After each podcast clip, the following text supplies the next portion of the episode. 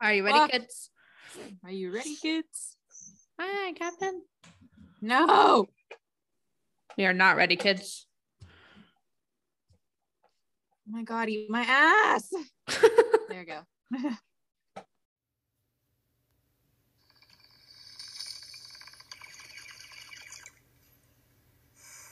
If you don't have to look now, we just have to remember to do it.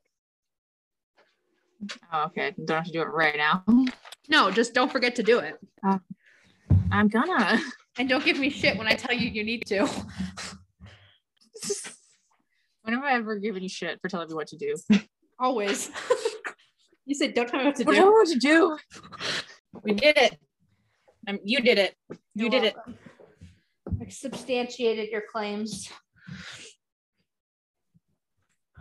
You sourced my material. Sure freaking did. I'll source it right up.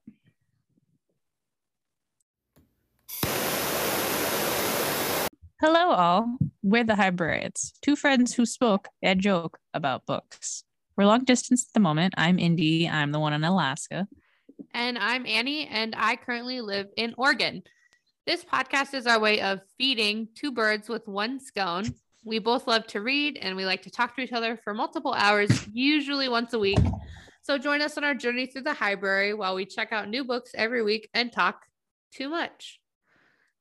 This week, we read another crime novel, and it was Bluebird Bluebird by Attica Locke. Anyway, so it's by this wonderful young lady named Attica Locke. She was born in Texas, samesies. She currently lives in Los Angeles with her husband and daughter. Um, she is an African American woman and published author, an inspiration to everyone. Um, and she is named after the Attica prison massacre. Hey, do you know anything about that? Doesn't matter. I'm going to do a history lesson. All right. Okay, so picture this September 1971, Attica, New York. That name sounds familiar. Dude, Betty White. Betty White died, Mm-hmm. and I'm so bummed out about it. She was my favorite Golden Girl. Me too. I literally am inspired by Golden Girls. Every like that's literally a Golden Girls joke. Picture this: Sicily, 1974. R.I.P. Anyway. Betty. An icon. Anyway, uh, maximum, maximum, maximum security prison. Uh,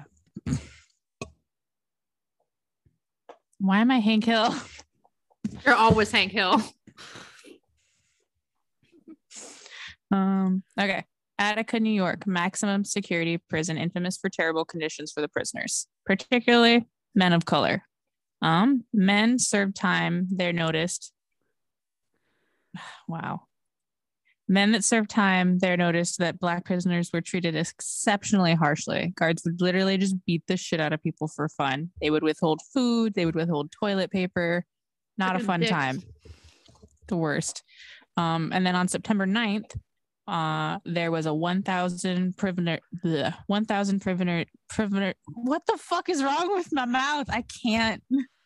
1,000 prisoner revolt. They seized 39 guards as hostages. Uh, the standoff lasted for five days and ended awfully, honestly. Um, so some of the prisoners had put guards in prisoner uniforms in an effort to make the police slow down and be careful about who they were about to be shooting, you know, so that they wouldn't just mindlessly shoot all the prisoners. Um, it didn't work. 500 law enforcement officers literally started an assault and just ended up killing 29 people and 10 hostages. They injured 89 do- in, the injured 89 people. They literally just shot into a crowd of people for like several minutes, not caring who they were aiming at. Oh my God. And they literally have surveillance footage of this riot and like they couldn't even see any of the people so because of all the tear gas they had already thrown and it was 9 whole minutes that they were just shooting into a crowd of people Oh my God. they found the leader of the rebellion and they just flat out murdered him. Um, they made the rest of the prisoners involved in the revolt uh, crawl through the latrines. Um, and it was considered the worst riot uh, worst prison riot in history. And all they wanted, really, all their demands were, was just to be treated like humans. So it's a big deal. God damn. That is that's a lot. Like that's a like a name that I've heard before, like obviously, and I'm sure I was supposed to learn about it at some point in my in my school years, but I probably My school didn't. never read To Kill a Mockingbird, you know? Ooh, we did. But anyway, yikes, that's a lot. Um, that sounds like a very horrific crime. Kind of like this book is a crime novel. Organized, uh, or it's categorized as a crime in the same crime reads article uh, titled the, pen, the 10 best crime novels of the last decade. And the long drop was on that article. So I guess we'll see how we feel about this book because uh yeah you y'all remember how we felt about the long drop. So anyway um yeah so we will see how that goes. Um again there's not like an author on that one so i can't really uh shade anyone specifically. So i'm just gonna blame everything on um that watts guy from the the long drop. That guy, worst guy ever. yeah. All right so bluebird bluebird you want to tell us about the book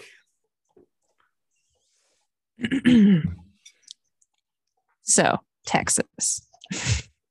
East Texas plays by its own rules, a fact that Darren Matthews, a Black Texas Ranger, knows all too well. Deeply ambivalent about growing up Black in the Lone Star State, he was the first in his family to leave Texas as soon as he could. But then he, duty called him home. In the middle of a personal crisis that has put both his job and his marriage in jeopardy, Darren takes to Highway 59 on the trail of two seemingly unrelated murders a black lawyer from Chicago and a local white woman that have stirred up a hornet's nest of resentment in the small town of Lark. Darren must solve their murders before the town's long simmering racial tensions erupt. An exhilarating thriller fused with unique music, color, and nuance of East Texas, Bluebird Bluebird is a powerful novel about the collision of race and justice in America. And uh, it has a sequel, Heaven My Home. We suck at picking standalone no- novels. we sure do I literally bought the sequel like last week. okay don't get ahead of yourself um can't let the people know how you feel okay well we're gonna get into this book in a couple minutes but at first we're gonna do our smoke break like we usually do and today out of my pen as always i am smoking jack unicorn and it is a sativa and i don't know shit about shit so who knows just makes me high that's all i know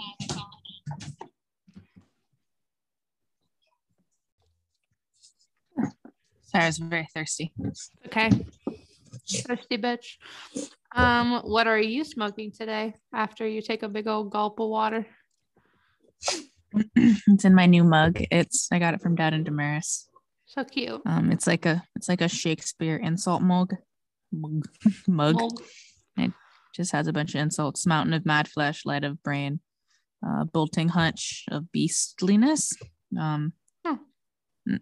Long tongued babbling gossip. Thou art a boil, a plague, a sore.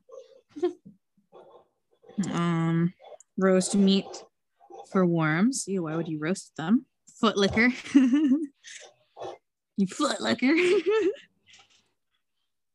a fusty nut with no kernel.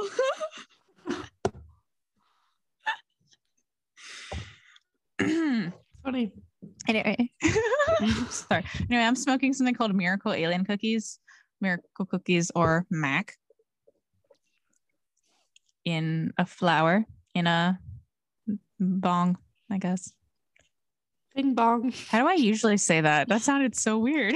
I don't know. Usually uh, you don't tell what you're smoking out of. I just always do because I'm a douchebag and I vape. So that's you just always Don't say what you're smoking. I mean, Actually, I'm you do dabs, you say that you do dabs.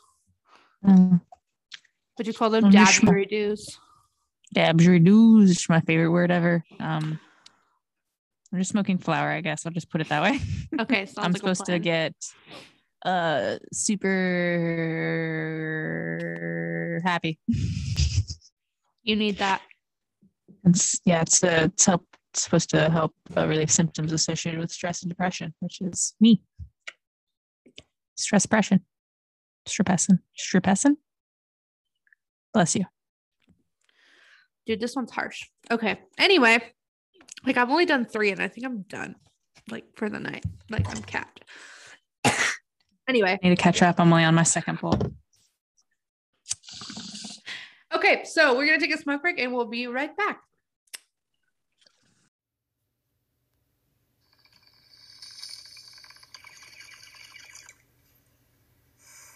Speaking of pens, guess what I found on the floorboard of my truck? My pen. I knew I lost it. You I thought I left it my in the pen Airbnb. I let you Your pen? borrow? Yes. The one that I thought I lost the Airbnb but didn't. No, it's definitely on the floorboard of my truck. My present, my parting gift to you. Yeah, I get my own property back. Thank you. I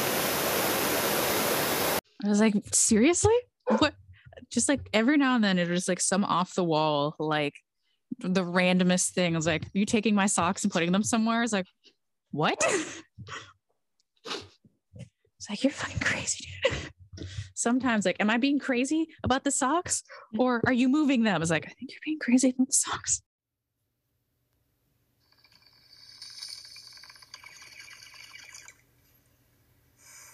I don't know. He seems pretty progressive. He is definitely pro vaccine, Well, that's good. not a COVID denier. That's good. Likes marijuana. My Huh. ideal man. That's like three things, dude. That's all I need. Your bar is so low. That's funny, he but mine's the man that remembers my name, so I don't really know what we're do- we're talking about here. Bars on the floor. Literally, Bars the, underground. the bar has been so low for so long, and I still don't know how these men can't even reach the bar. Like, it's so low.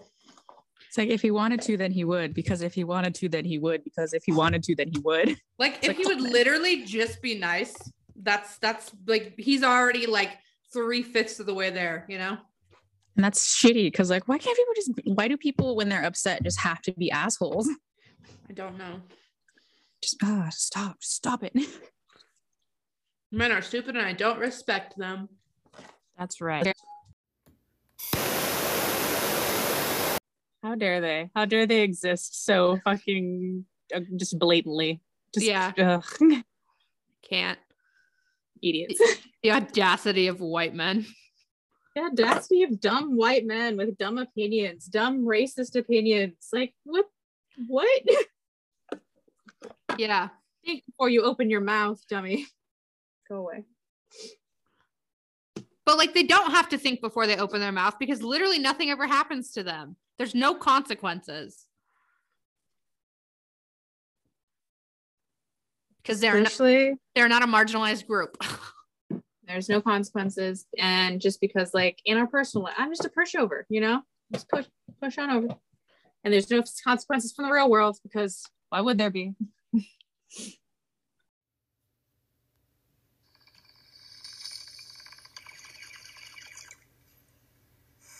like I would rather swallow a jean jacket whole than live with four Christians. Can't. oh my god. It just makes me want to die prematurely. Like, What kind of jean jacket? Acid wash? Is there? do you think acid wash would hurt more? yeah, because you're also consuming bleach that probably wasn't rinsed very well. Then yeah, acid wash. With a nifty cuff. Like I already get enough shit about being a heathen, you know? Like I just can't I just can't have four people shoving it in my face all the time. Plus they never stop talking about the Bible. Why? Get something else. Read another book. Like they're so boring. Fine. I was stranded in this fucking house for several days with nothing to eat but the snacks that I got from my parents' house for Christmas. Oh no. Chocolate. A lot of chocolate. Mhm. That's all we had. A lot of chocolate for three days. Wow. and hot pockets. So horrible. Somehow, somehow though, I, f- I feel healthier than before. Because you're alive. You made it through. I made it through. I made it through the wilderness. I made it through the hardship. Mhm. I'll never be warm again, but you know, at least I have power. That's so true. Oh, Go away, Norma. Go lay down. I like don't want to make this about me, but I do feel your pain because remember that one time I was house sitting in that snowstorm when we weren't friends for a while and I got stranded at that house Yes. Why does this keep happening to us? because we're idiots. Are we idiots? We just need to better prepare for fucking disaster. Because like we ran out of water at that house. Like we had power literally- still for a while. Yeah. The National Guard is here. Lit- the na- literally they deployed the National Guard. That's how bad the weather has been. But what are the National Guard doing? Like what's their role? They're helping people that have been stranded at their house, elderly or people that are injured that can't get through the snow, people that don't have vehicles equipped to handle the snow, people that don't can't afford to get their driveways plowed, people they can't leave their because they can't walk that far, they can't drive. Wow. just- dude, it snowed four feet. It snowed four fucking feet in, in three days. That's so crazy. Like that's almost as tall as me. I, I had so much anx- I came home, I came down the stairs in the morning and I just like I couldn't and like there's a window, you know the window like that faces the road but at my house. I sure do. That I was coming down the stairs and all I could see out of that window was snow and I like my heart was in my ass. I was like, holy fuck. Yikes. Dude, Alaska's no joke. Like No joke. Because it was that bullshit. It snowed four feet and then it rained two inches. So there was like snow in between somewhere in this four feet of snow, there's two inches of ice. And so of course I have to make it to work on ice. And I'm almost like my heart in my asshole the whole way there because I gotta go to work. I'm already like calling off because I can't get the car out and I got the car out and onto the road. So I gotta go. Because if I don't go, I'm gonna die.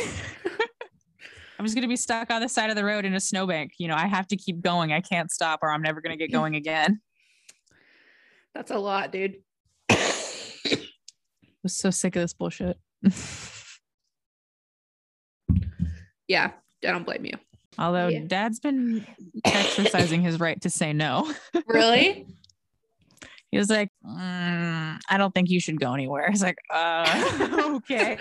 he was like, you know what? You're grounded. That's funny. I was like, oh. It's like, cool. It's like, anyway, all right. So I'll just call it work again. Cause like I couldn't even get a taxi. Literally, the taxis were also shut down. They weren't were coming to work either. Wow. They're literally only doing emergencies, people getting home from the airport or people that are stranded at their house and need to get somewhere else.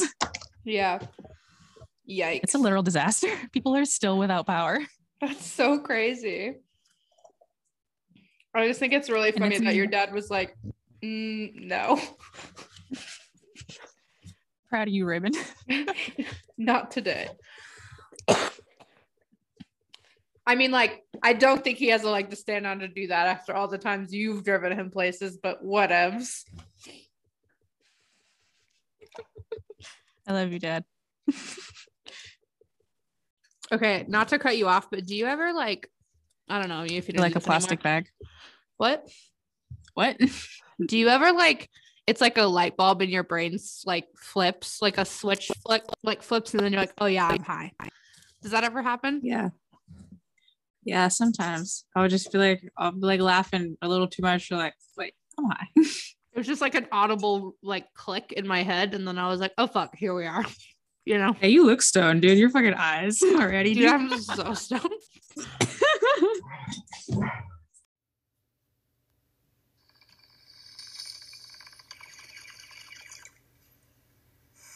Um, okay, hi friends. We are back from our smoke break and we're ready to dive into the book.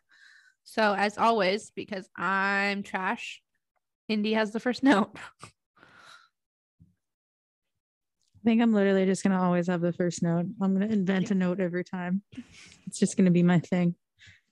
Why are you sniffing my mouth?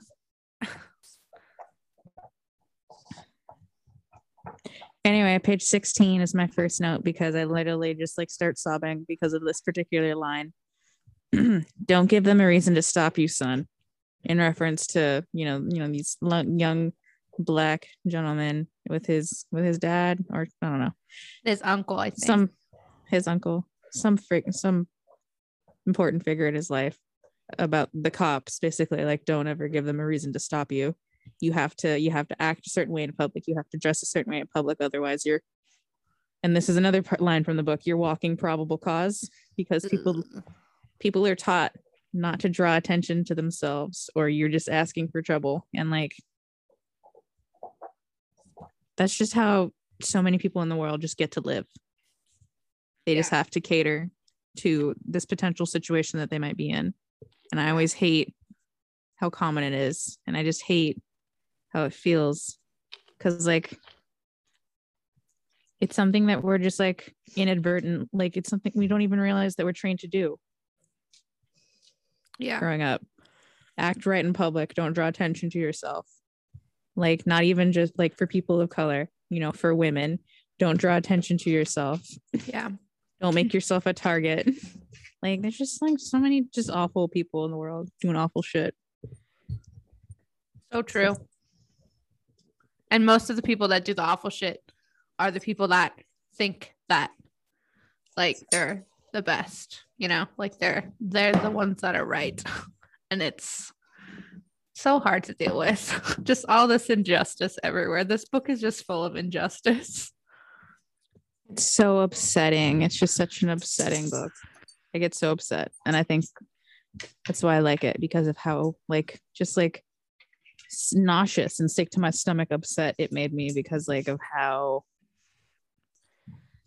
Yeah. real it is because it's real for a Yeah. lot of people. Exactly. And I think like I don't know, the whole reason that I wanted to read this book, like I think that's the reason why everybody should read this book. You know, like it's just like because it was something that I was uh not exposed to, like I just don't really I don't know. I'm not educated on it. So I don't know. This really like you said, like sick to your stomach, like made me think a lot and it was hard. But we're getting too deep into it without actually telling them anything. So um let's keep going and tell you why this book Oh, yeah. did Um, this to so- us. In the story, he's at a trial. No, get the fuck out of here, Norma. You're being so ridiculous right now. What do you want? Anyway, um, this next note. Uh, what the fuck? Norma?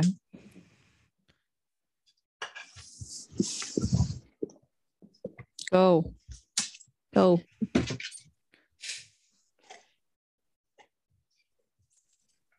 Okay, so they're in court. We keep Mhm. having books where they're in court obviously because there's crime they're going to be in court at some point i guess Mhm. and i hate that Just- mm, court makes me so mad Yeah. So it's a friend of the main characters um a, na- man named mcmillan. He is accused of murdering some guy named ronnie who was caught on his property being basically a shithead uh, to his granddaughter two days before he died. Um, and they go on recess and they head across the street to kay's county kitchen. K oh county no country kitchen. Country kitchen is spelled with k so it's kkk and i like hate that because like i just i know that's real people just like casually just like don't give a shit about the fact that there's kkk in their name just casual racism microaggressions and you know texas beautiful beautiful place Yeah. oh and also my childhood favorite soda big red makes an appearance because apparently big red means texas Oh, I did not know that. Is it red because it's Republican? you shut up Me or the dog? the dog and you Oh. I was asking for real though. Is that why it's called that? Or why is No, Texas it's called called- Big Red?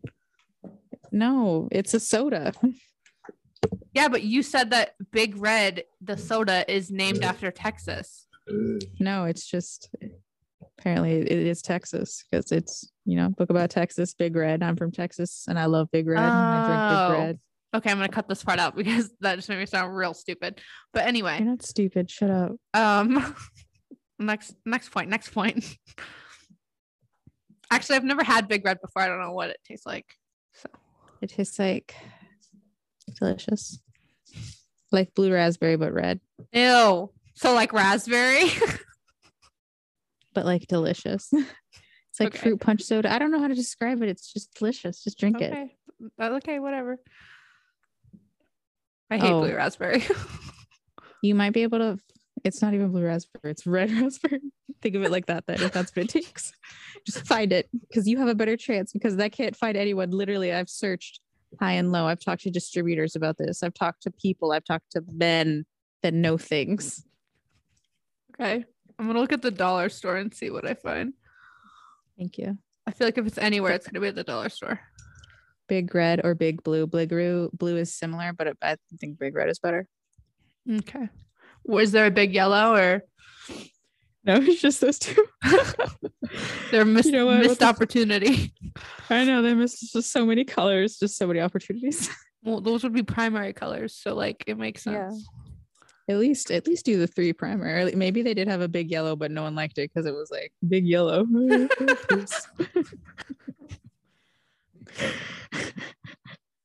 That's stupid. this is a stupid conversation. Okay, moving on. I'm sorry. Okay. Um. anyway, so next note, a couple pages later, um, they talk about code switching, about how in certain situations and in certain groups of people, you have to talk differently. Um. Norma, no. No. They bring up jazz. No. I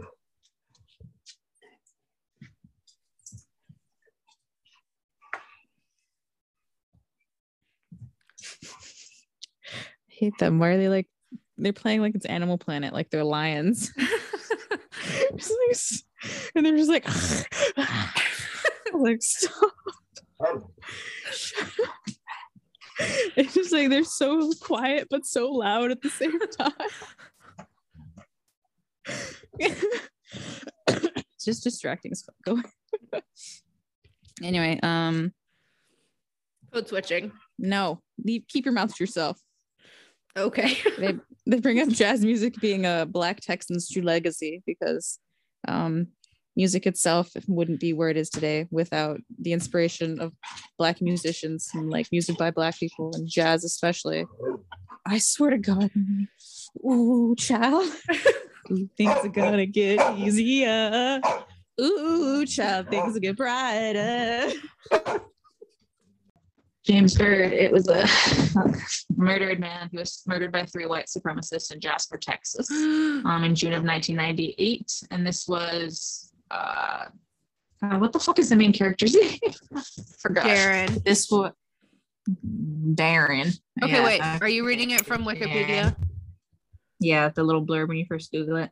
Okay, so I'm gonna pull that in. Um, continue. So yeah, it was the it was basically the event that inspired Warren to leave college where he was studying to become a lawyer to become a Texas Ranger. Um, he took it, that murder very personally because who wouldn't, dude? It was a it was an African American man who was he was dragged behind a pickup truck for three miles Yeah. Because he was black and like that's terrifying people can just decide because of this color of your skin because you don't look like them that they can drag you behind a truck for three miles and kill you Yeah. and a big the big bad guy other than racism oh fuck you scared me other than racism and the murderer is the aryan brotherhood Oh yeah. They they sprinkle that in. A little bit little aryan brotherhood action Yeah. And so they bring that up and how that's really important to Darren Matthews. And I just like think it's very important and think everyone should know about it. Open the door then, for fuck's sake. You're there.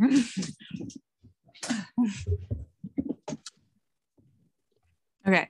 And then they bring up Sandra Bland, and then I don't know if anyone recognizes that name, but I sure recognize Sandra Bland. Yes. I also recognize Sandra Bland. I think she was the one that inspired that one say her name chant. Yeah. Very important to remember the names of the people that have been unnecessarily murdered by police officers. Um, she was 28 years old, found hung in a jail cell in, oh, would you guess it, Texas um, in 2015. Uh, she was arrested during a traffic stop for some reason. Um, and three days later, she was found dead in a jail cell. It was ruled a suicide, but there's always been a lot of doubt. Mm-hmm. yeah. And this was so recent, and I don't, they never.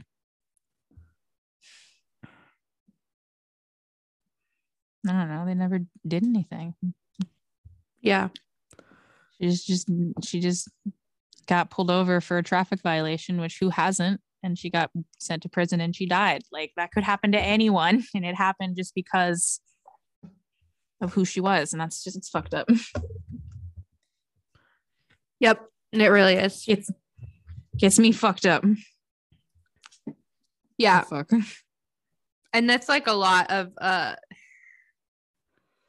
that in the beginning of the book. So like it kind of sets the tone you know? And so i went into it with kind of like a dark headspace. Um Very somber. yeah. Uh so my note is on my first note is on page um 43 and it usually takes me a while to come to a note. And i'll kind of talk about this later but i kind of have a limited note um i took limited notes and i took kind of like intentionally trivial notes if that makes sense. Um indy usually does a way better job of me at than me at like summarizing the actual book. Like i kind of tend to just make notes about like how i hate how men say things or something dumb like that um or like a weird thing that i perceived um and indy usually takes like the bulk of the like notes for the the actual plot of the book um but this time i kind of like intention intentionally continued the trend and i'll get into it later but i just like didn't feel comfortable speaking on experiences that like I don't have and I don't have a claim to. So I tried to just kind of like only focus on like not trivial things, but just non-racial things, I guess. like You didn't want to speak on some subjects. yes. Um but one thing that I did it kind of bothered me because I said this part bothers me, but like a lot of this book bothers me.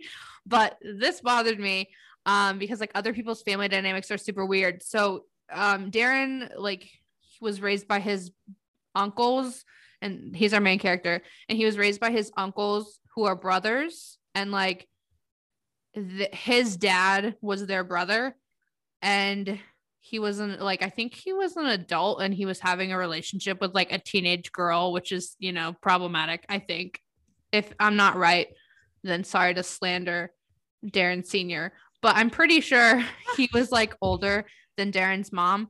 And so when he like was born, like his dad was dead and he ended up living with his uncles. And he has like a weird relationship with his mom. Like she's not well off and he was raised like pretty um taken care of because his family comes from like money. Um, which is a big deal, I think, in developing like his personality and like in the back of the book it says he grows up ambivalent to being um like black in Texas and it's because he was raised with money I think so he like didn't have as big of a problem as some people did um so anyway she is a little more down on her luck and now that he's a Texas Ranger he's like visiting her and um so she asks him for money and it says today it was $200 in cash, most of what he had on him. She took it with little fanfare, tucking it into the pocket of her shirt. Uh oh no, that's not it. I'm on the wrong side. Sorry. Um basically she asks him for money and makes her feel like and she makes him feel bad for like not giving it to her. And she just like guilts him into it. And i just like kind of thought that it was kind of shitty of her to like manipulate him into doing that. Because like from personal experience there's like a lot of like the guilt that a family member can put on you um when they ask you for money and you kind of think about saying no like it's a lot it's pretty brutal that happens to me more often than I'd like. And it's a weird feeling because, like, you know, logically that you don't owe them anything and you don't have to help them, but you just like can't get yourself to that point. so you just feel bad for even thinking that you're not going to do it. So you always end up doing it. And I just think that it's really shitty for a mom to use that position over her kid. You know, like I know they're both adults and they have a complicated family dynamic, but I just, I don't know, gets me. Yeah it was just, it like, was yeah uncomfortable yeah and it's just like because he like either he severely dislikes her or she's ops awful you know because yeah none of my family members have ever asked me for money really i'm the poor one why would they they would never uh, well but, i guess it could be like any sort of like favor that a family member asks of you and like makes you feel guilty, like giving them a ride or, you know, like whatever. They made a reference to one of the people in the honky tonk that he bar he was in wearing a Ted Cruz 2016 shirt. Made me stop faster than everyone in the bar when a black man walked in. Firstly, Ted Cruz is the Zodiac killer, so fuck him. Secondly, I had to go back and verify when this was taking place, and it did in fact get released in 2016, but it was just very jarring to see a Ted Cruz 2016 shirt mentioned mm-hmm. just because it dated it so much and it was just hilarious and it just been so fitting. Yeah. If they were wearing it like out, like if he had, if this book had like taken place anytime after 2016, it would have just been more hilarious, you know, yeah, wearing an election sure. t-shirt outside of the election year. For, for sure. I know what you're saying. And also, this is a book about Texas. When are they going to say the word Arbuckle? That's the Texasest word ever. This book is already so fucking Texas. I don't know what Arbuckle is. Coffee. Huh? Coffee. Black coffee. Really shitty black coffee. Gross. Preach. Um, a couple pages later, I make another note for some reason. Um, and it's an interaction that Darren has with a racist as he's leaving the bar. Um, he, oh, this is the bar, the bar. So they're in the bar, the fucking big bad bar that people of color are not to be in. Um, and so they're in this bar, Darren. Um, and as he's leaving, they're telling they're telling them basically them is it them is it him and the woman yeah yes it's okay. him so and the that guy's wife fuck. I have to like re remember what the fuck this book is about. I don't Sorry. remember her name. So um I oh, think I say it. It's Randie, maybe. Yeah, Wendy. I made sure to go back and put their fucking names in because I did not remember. Yeah.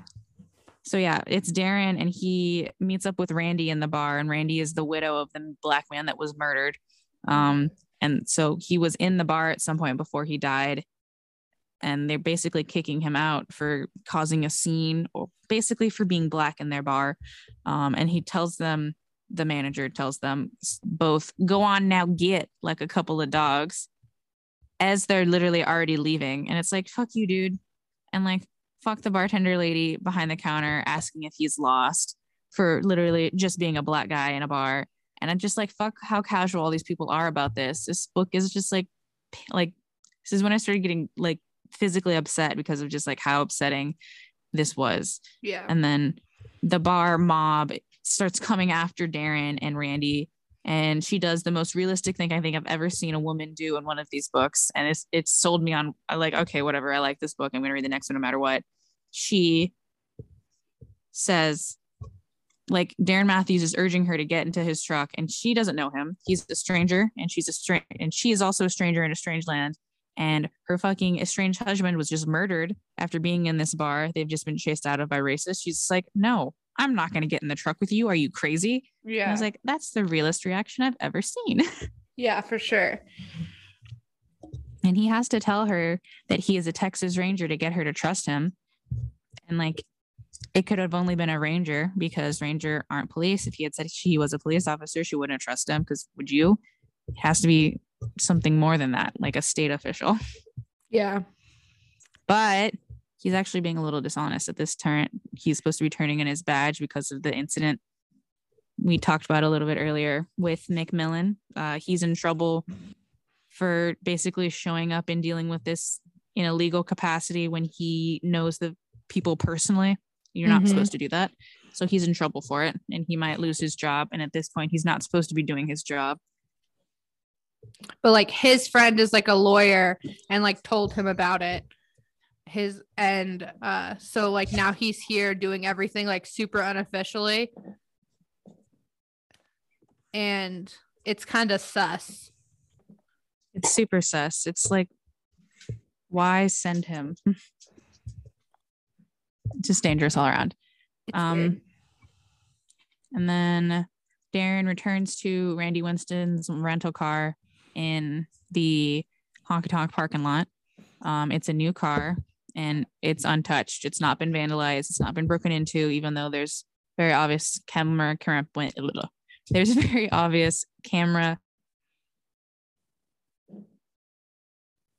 equipment. It is very expensive, left visible in the vehicle, and like you don't do that Mhm. in like high crime areas. Like, why would you do that? Anyway, but like, there's no fucking way that her husband was robbed for his car. Like the people, like the police are trying to claim. They claim that he was robbed and then stumbled into the bayou where he drowned. Um, and that's just like it just can't be possible because why was her car not broken into and robbed if this is such a you know if Mhm. this is such a dangerous place?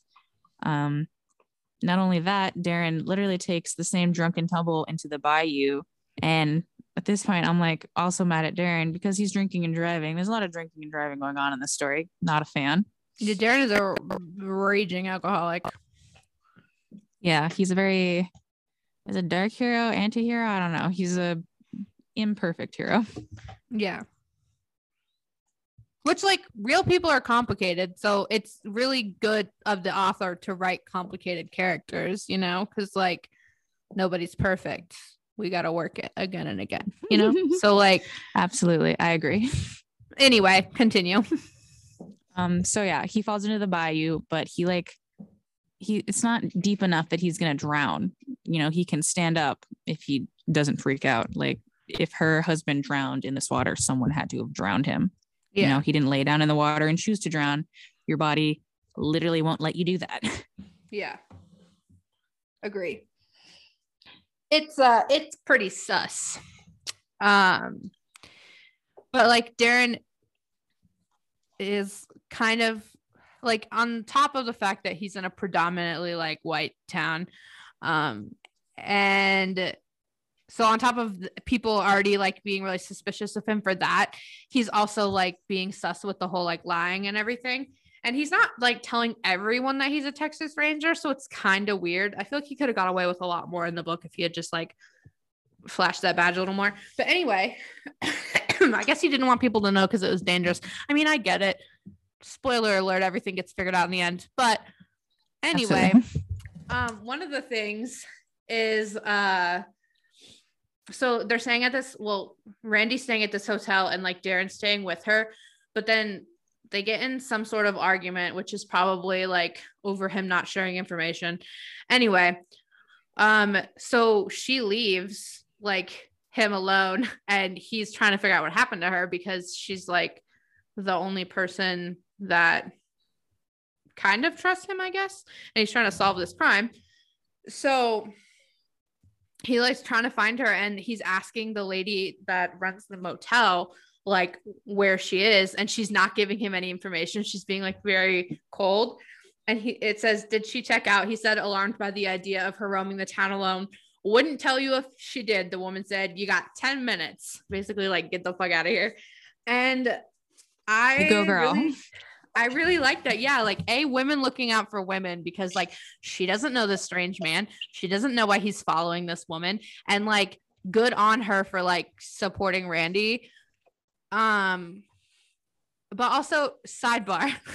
Do you remember how many customers would come to us at the coffee shop and just expect us to give them like personal information about our coworkers and their schedules? Like Yeah, no, I don't care if she's your favorite, bro. Like hit on her when she's on shift. Don't make it weird.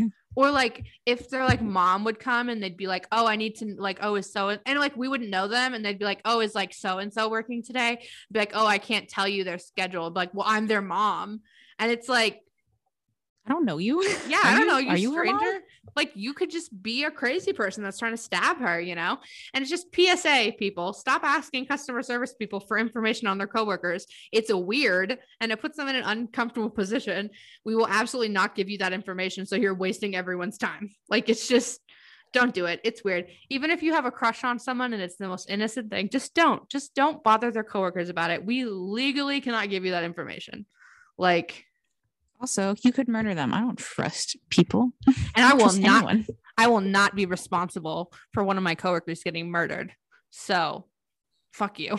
Better safe than sorry. Yeah, absolutely. Um so anyway, uh next note that I have was on page 120 uh 129 and uh he uh so anyway uh Darren listens to a lot of like jazz and blues and stuff and um so the note that I took is they're listening to a song and it says Bluebird, Bluebird, take this letter down the south for me.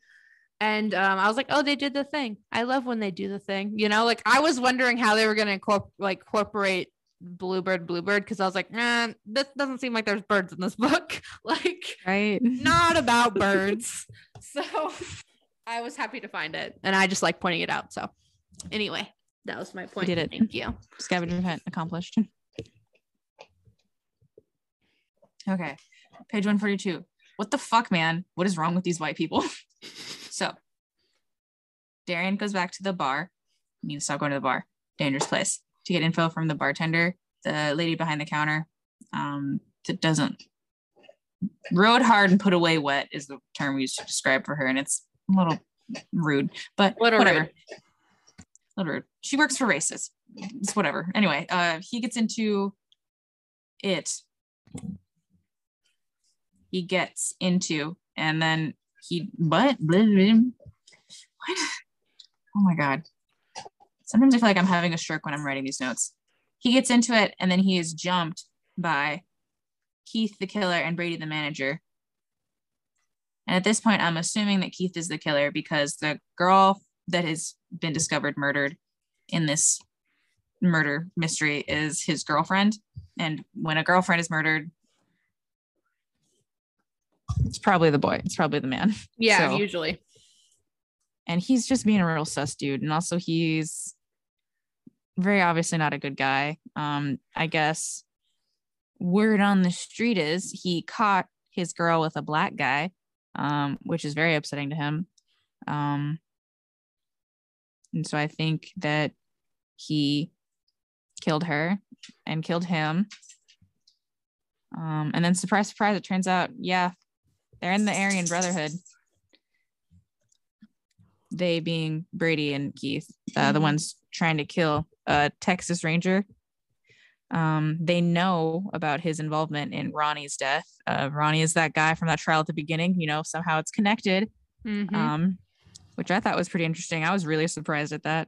So, like, Ronnie was involved in the Aryan Brotherhood, and they want revenge because they think that he had something to do with it. And so they straight up open fire on a Texas Ranger. Like, at this point, he's working in the capacity. I think he's got permission at this point to be investigating this as a Ranger. Mhm. So, like, he's literally doing his job as a state agent, and they just like openly talk about killing him and counting it as Keith's kill to fully, you know, join the Brotherhood.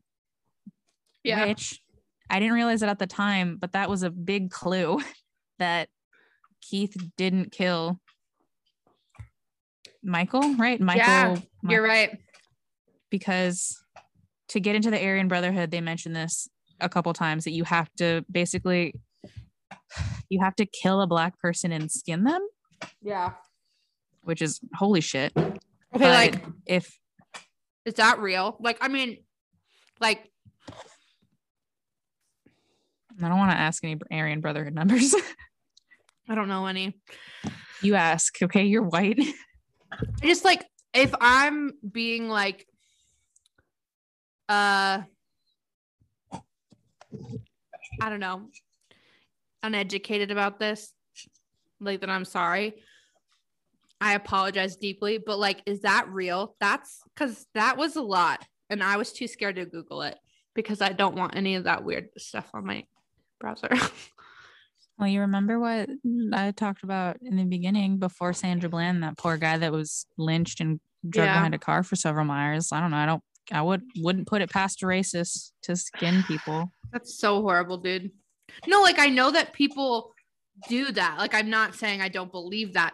I just is that a qualification to get into the Aryan Brotherhood, like in real life, or is that dramatic effect? You know, like I don't know. If, you know what? I'm gonna look it up. I'm so scared. I've never joined the Aryan Brotherhood. I never wanted I to join the. Aryan Brotherhood. you really couldn't. Um. also, I'm a woman, so they probably wouldn't let me in. Not that I want you're to. be in allowed to. Well, you're allowed to like be their woman. Ew, gross. Um, it's like the worst kind of uh, motorcycle gang. Anyway, um, I was gonna point out while you're looking that up, I'll just point out that um, it says that Keith like caught his girlfriend with a black guy, and that is not Michael. Like it's a different black guy. Um, and so he's like kind. Everything's important. Obviously, we should have been better about reading the clues because everything is important. Like nothing is mentioned by chance in this book at all. Like Yeah, I didn't realize it until the very end when it all comes together, and it's like, Mhm. holy shit, it all comes together. like wow. Oh my god, I don't want to learn about the Aryan Brotherhood. Oh 20 pages. This is a long article. It's very detailed. Okay, joining. Okay, joining was a natural progression in life of crime. Blah blah blah blah. We had our leather jackets. Of course, it did. Um, armed robbery, aggravated assault, murder, murder, murder, murder. Bad eye from a knife fight. Oh my god. Used to be exclusively in California state prisons. Got the worst things come out of California. Me. You're I from moved here from California. Yeah, I'm from Texas, but I moved here from California. God. Ugh, and I think I was at my worst when I did it. Well, you weren't in the Aryan Brotherhood, so I'll give you a pass. How do you join the Aryan Brotherhood? I don't want to look that up. Okay, yeah, let's just okay. If we, I almost said if we have anybody listening that's in the Aryan Brotherhood, but like if we have anyone listening that's in the Aryan Brotherhood, fuck you, get out of here. You're not welcome here. um, but if anybody has any knowledge on how to join the Aryan Brotherhood, we would appreciate that. Uh, we're afraid to Google it. I bet we could like, find I don't on wanna- Reddit. yeah, probably. Reddit has everything. There's probably like an Aryan Brother- Brotherhood subreddit. Probably. Okay. We can do this on our own time. Okay. Not on company to- time. they are required to attack or murder a rival gang member in prison, but I don't know about not in prison. Okay. So we, we know half the answer.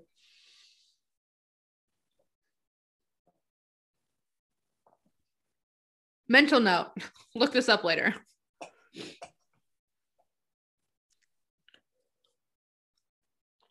Ugh, you're right. I'm getting sleepy. Okay, so um, fuck these white people in this town.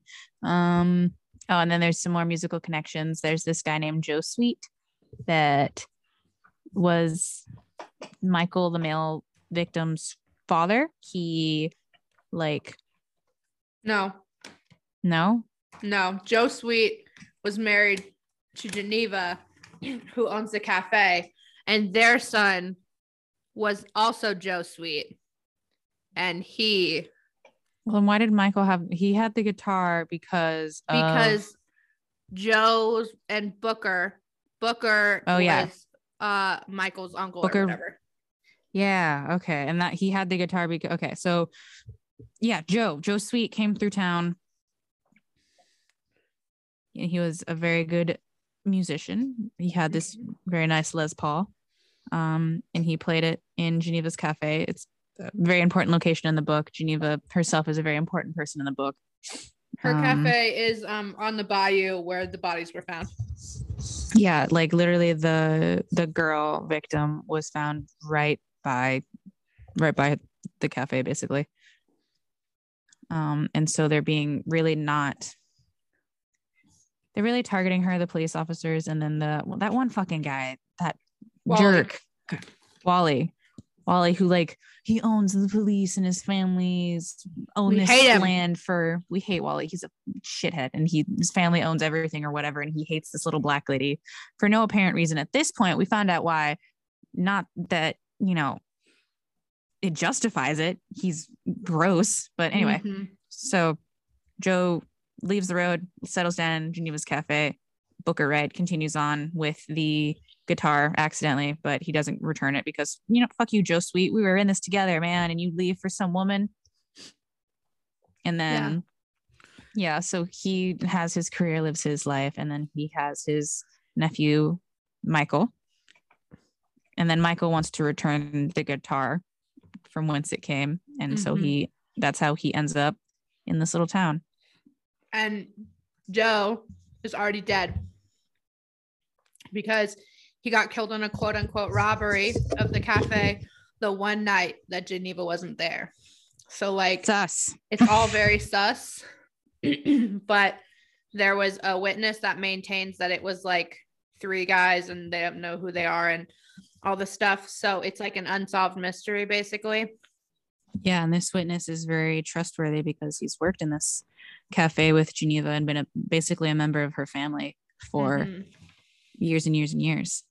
So yeah, and then their son Joe is also dead. So everyone that Geneva knows is dead, which is horrible. Yeah, this poor woman has been through so much. It's the fucking worst. I feel so. Yeah. Oh God. And it just like doesn't. It's just like she's just like treated socially her, her whole life, and it's not fair. She deserves better. She's just a sweet little old lady that loves to cook. Mm-hmm. Oh, and then speaking of Wally, here's a little excerpt from the book, and honestly, just a very important excerpt in general. Um, Juneteenth switched things up for Wally's family, but not that much. There's always a new way to make a dollar. Most Black folks living in Lark came from sharecropping families, trading their physical enslavement for the crushing debt that came with tenant farming. A leap from the firing pan and into the fire. And this is what happened after the Civil War, basically. There's never been a level playing field. It's always been harder for, you know, them to be equal because there's always crushing debt with the tenant farmer. They are always laws that get in the way of the things they can and can't do. And like there this whole country was built on this system to like quite literally keep these people in a position in like a lower position and it's sad you know because it's, it's never been a level playing field And like everybody that anyone that claims that it has been or is is wrong. Like they're just full of shit. Like they're ignoring history. yeah they don't know history they don't know jack Like it's Ugh, can- it makes me mad. we can literally point out laws we can look up and point out the laws that say that it's illegal for black people to do certain things yeah. basically like lock why for why why would they need to do that if it wasn't because they're trying to keep them from doing things Yeah. And then I know a lot of people like they will be like, oh, well, you know, laws were changed with like the civil rights movement and everything. And like we're on the right side mm-hmm. of history now, but like we're still, there is no right side of history. History has been fucked this whole time, you know? Mm-hmm. Like there's, and like it's not even like that was that long ago that's Yeah. within so many people's lifetimes that's so recent it's not that far removed from us like why can we just be expected to get over it like it's not ancient history it's every other day we hear about this kind of thing. And it's just like ugh. open just just ugh ugh ugh. Yeah. And it's your note. Sorry, I just got deep in my thoughts. Um, there's usually nothing going on in my brain, but um, so okay, so Geneva, her whole life has just been so much. Um, so th- the girl that died's name was Missy. And anyway, here's a here's a um transaction between the cops and Geneva. It says, Parker, what in the hell is this shit? Geneva, don't talk. Darren said, don't say anything. We're taking you in for Missy's murder, the sheriff said. Huxley swung around in his seat and Tim got to his feet. Are y'all crazy? Tim said.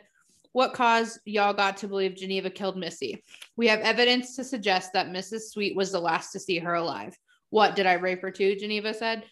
The deputy holding the cuffs said, "We're we no longer believe that she was raped." So for this whole time, it's been that she was like brutally raped and murdered and like left. And now they're changing the story that they've been preaching this whole time so they can fit it to that it's this little old black lady. And the only evidence they have is that she was possibly the last one to see her alive. The only So- reason they think that is because she has a nice meal in her tummy. Yes. So it's just trash. The cops are trash. They're so they're just so dirty. Like you like if you have to change the narrative to fit the crime or to fit the person no, if you have to change the narrative to fit your suspect, then you got the wrong person. You know, like it's just like they're trying to pin it. They just want to clean it up. They don't want to deal with it. They don't want to do their job. They just want someone to go down for it. And I hate them, Specifically her. specifically her, because Wally has the cops in his pocket. Anyway, I hate them. And that was my note is they're just so dirty. Obviously, Okay. she didn't kill her. Of course not. She's a sweet little old lady. And God, this town is just, it's very confusing. I should have drawn a diagram. So we're getting to the end of the book. Everything's hitting the fan. Keith did, in fact, kill his wife, but he didn't kill Michael. And I think the reason he killed his wife is because his wife cheated on him with, of all things, of all things, oh God, of all people, a black guy and got pregnant and had a baby. And he's been raising little Keith Jr., even though Keith Jr. is not his kid, even though Keith Jr. is black. He's, And he's just Joe like- Junior Junior. Joe Jr., Jr., Jr., Jr., the juniorest of the Joes, the newest Joe in the line of Joe. Yeah.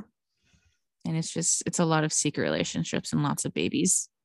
Because wasn't someone else was in a relationship?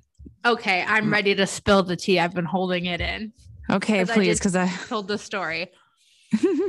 Okay, so Geneva and Wally are about the same age. Geneva used to work at Wally's house when they were kids, like teenagers, and she started having a relationship with Wally's dad. But Wally was in love with her. So, like, she knew that, but she chose his dad instead. And then they were like in love, and he built her the cafe. But then she met Joe, and then she loved Joe. So she left Wally's dad. But she was already pregnant with Joe Jr., who isn't Joe Jr., he's Wally's dad's junior. So Wally did. Sen- Wally Senior Junior. yeah, it's so confusing. So anyway, Joe Jr. is actually Wally's half brother by the woman that he's in love with, but doesn't love him. She doesn't even love his dad anymore. She loves Joe. So anyway, flash forward. Now Joe Jr. is having a relationship with Missy, who's with Keith, and they have a child that's Keith Jr., except it's really Joe Jr. Jr. and so then the baby, when the mom dies, is living with Wally's family because technically the baby is related to Wally because it's so confusing because technically Wally and Joe are brothers. So the baby is the nephew of like Wally, a half nephew, a step ne- a half nephew. but is also jo- Geneva's grandchild. So Geneva saw Missy because she was seeing her regularly because she knew that Missy's baby was her grandchild.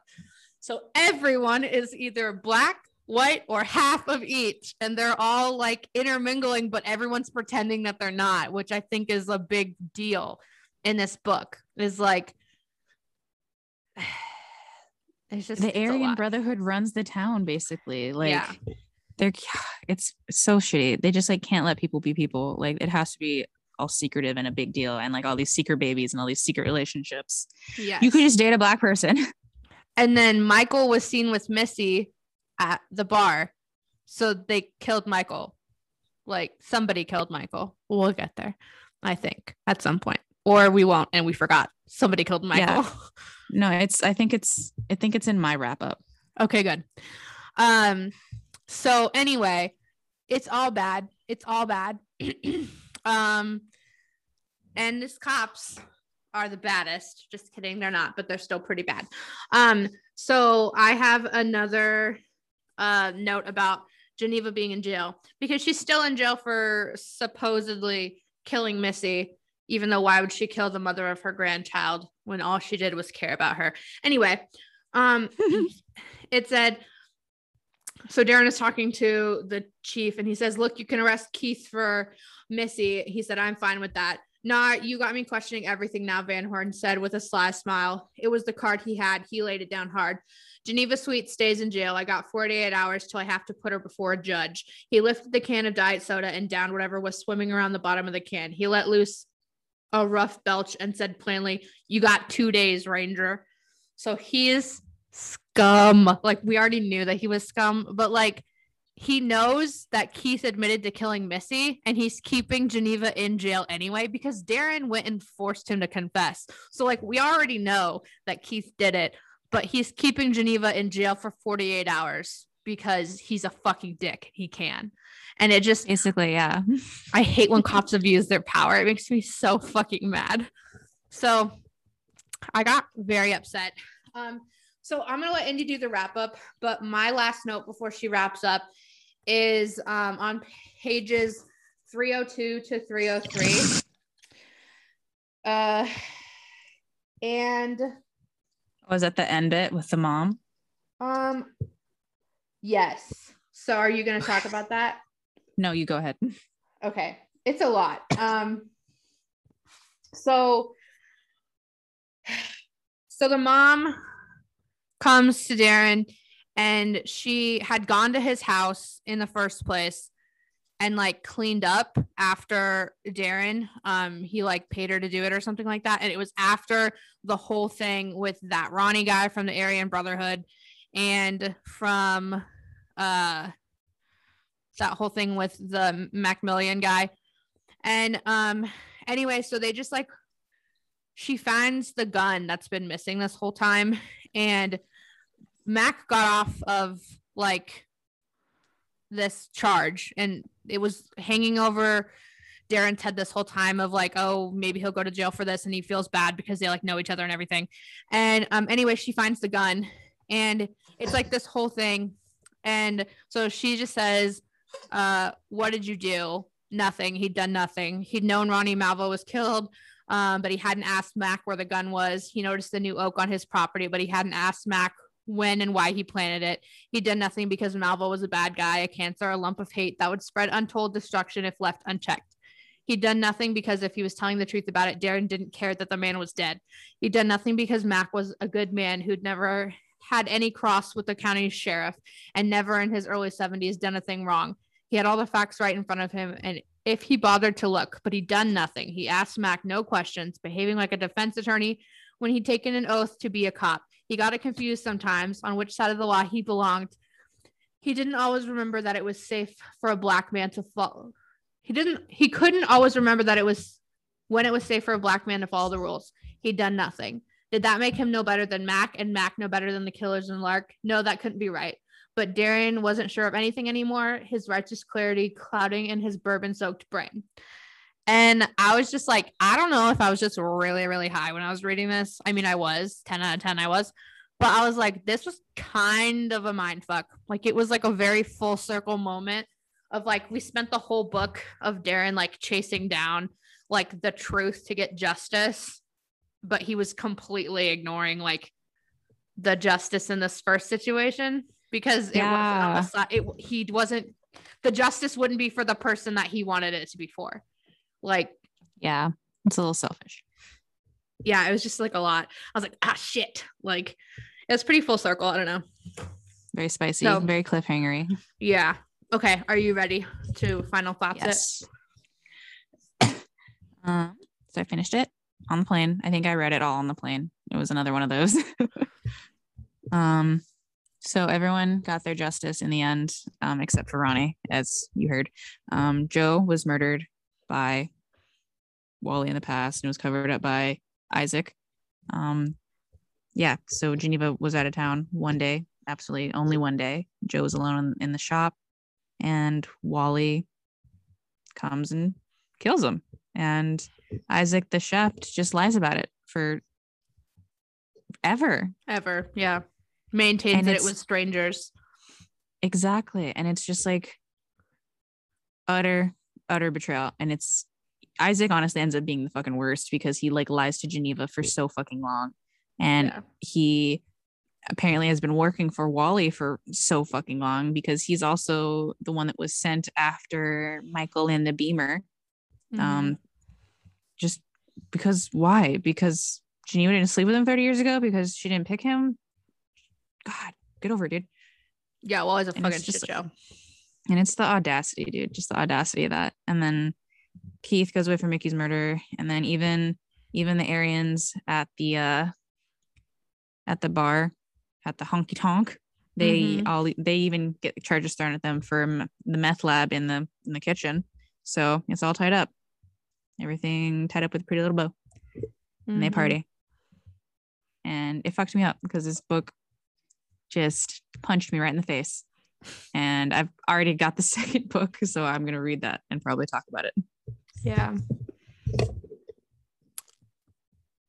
It's a lot. I'm yeah, it was a lot. Uh so I know I touched on this earlier, but I just think that it's important that I specify that like as a white person, I have privilege.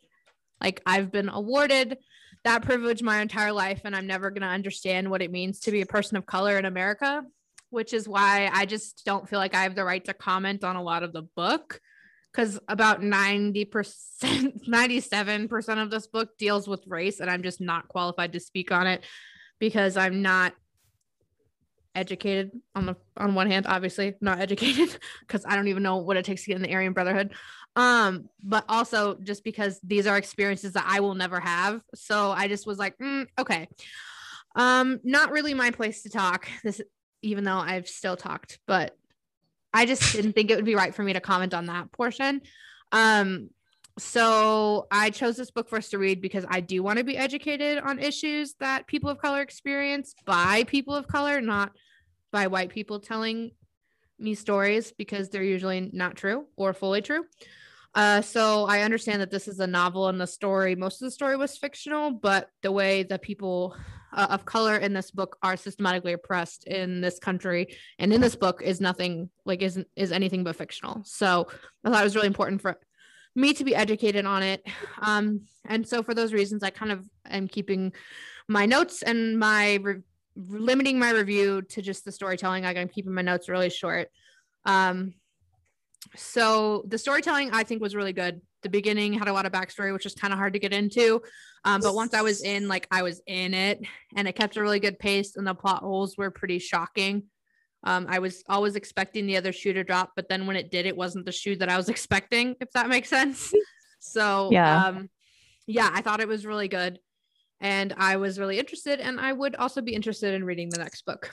Uh also, if anyone is interested in what I was listening to, um, it was an official Spotify playlist and it's called Blues Roots, and it was just really good. So um yeah. What do you think about the genre authenticity?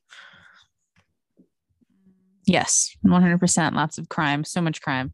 Like, oh my God. Every 10 pages, there was more crime. And it Mm-hmm. was also various mysteries. There were so many mysteries, dude. Oh my God. Yeah. They were wrapped up really well. So Yeah. And I don't, thriller, I don't know if it was, it was, I may, I definitely got ridiculously angry with the racism that just exists in Texas um, and beyond.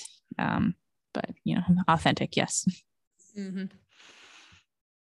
I would say, um, yes, I agree with your assessment, but also I think it could be used um, interchangeably in the crime or the mystery genre, just because, like, basically the whole book was just question mark, question mark, question mark.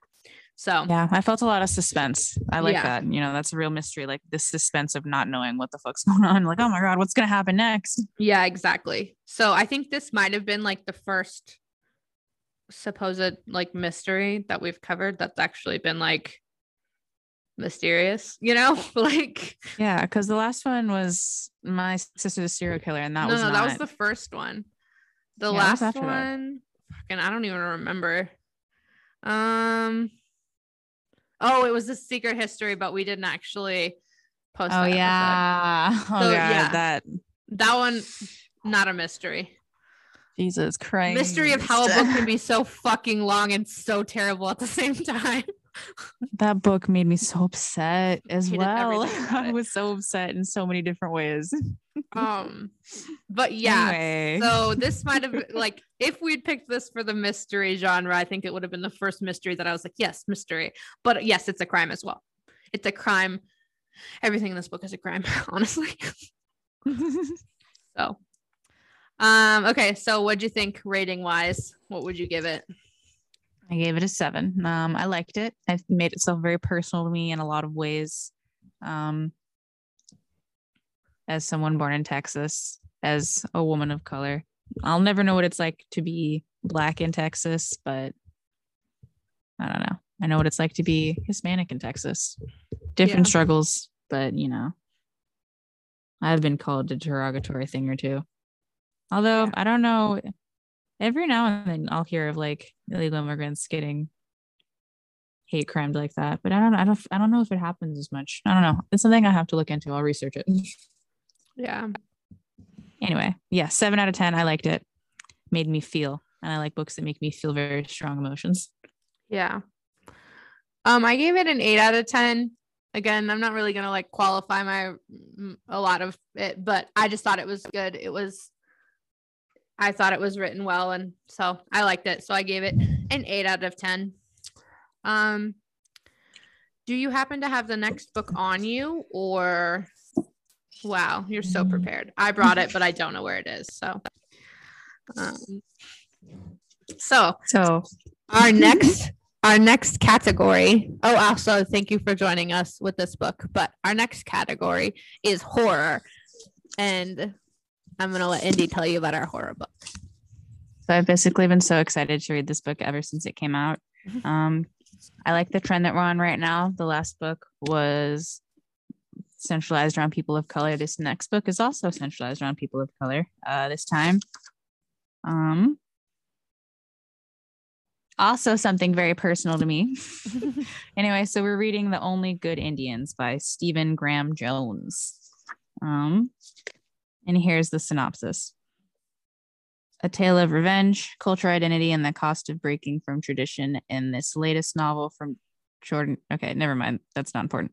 Anyway, seamlessly blending classic horror and a dramatic narrative with the sharp social commentary, The Only Good Indians follows four American Indian men after a disturbing event from their youths, put them in a desperate struggle for their lives. Tracked by an entity bent on retribution, these childhood friends are helpless as the culture and traditions they left behind catch up to them in a violent and vengeful way. wow bone chilling Bone chilling. Bone chilling. okay i will say that that is a very uh vague synopsis. Um because spoiler we already started the book. So like I finished it. okay, I started the book. Also, I started it first. I just suck at reading apparently. but anyway, um so some of us have already read the book.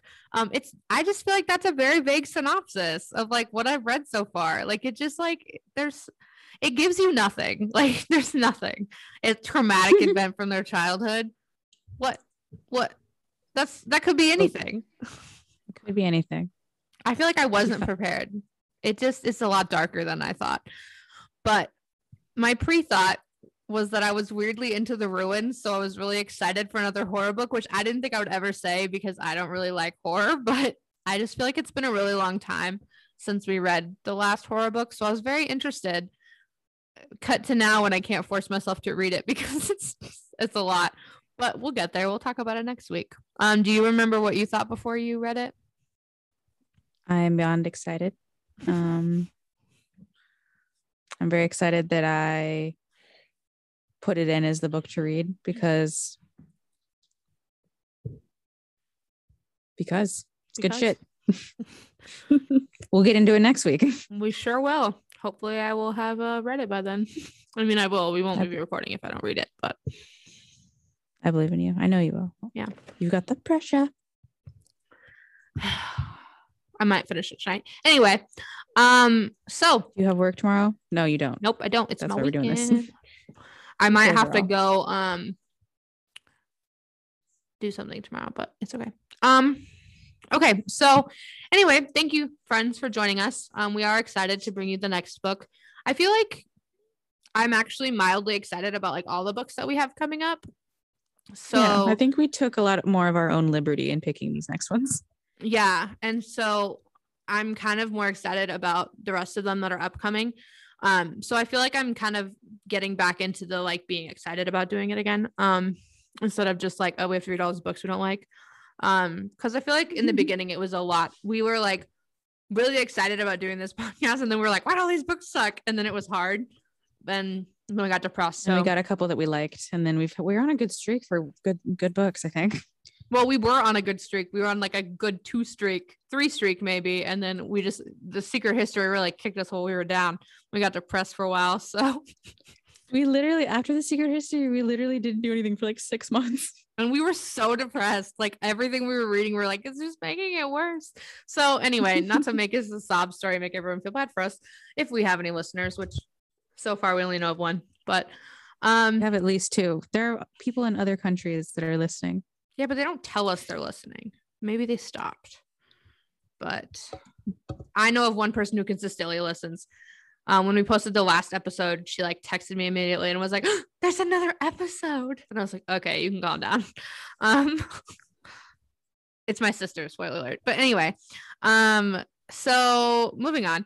Um, if you want to find us on the social, uh, the social medias, we do have those options. We do have a Twitter, and it's at th underscore book club pod. I never tweet from it. Don't expect anything. I'm not funny.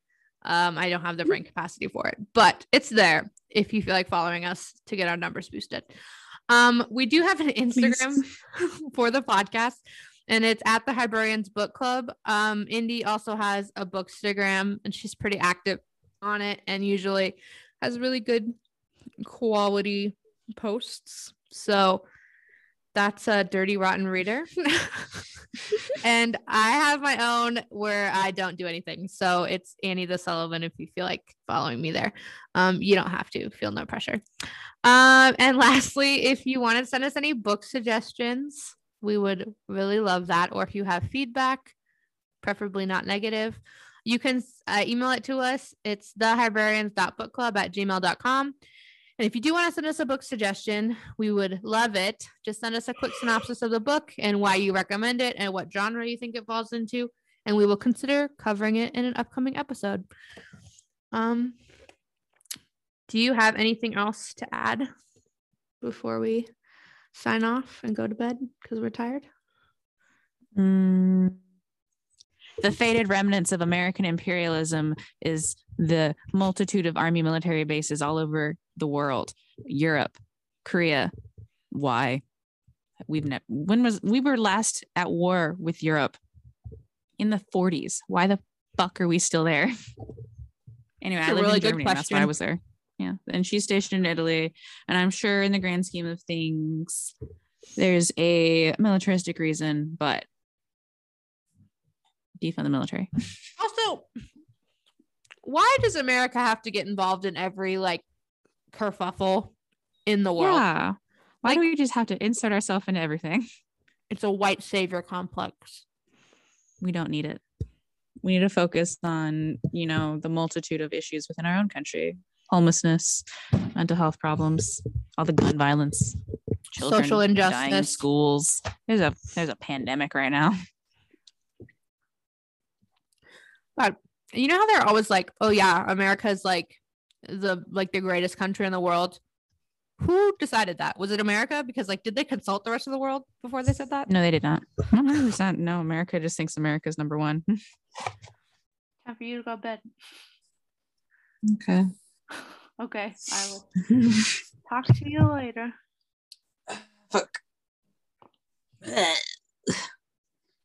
Catch you on the flippity flip. Catch you on the flip side.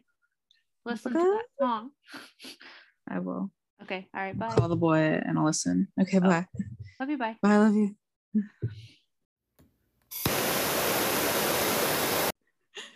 huh? What? What did you say? I would like to unsubscribe from this podcast.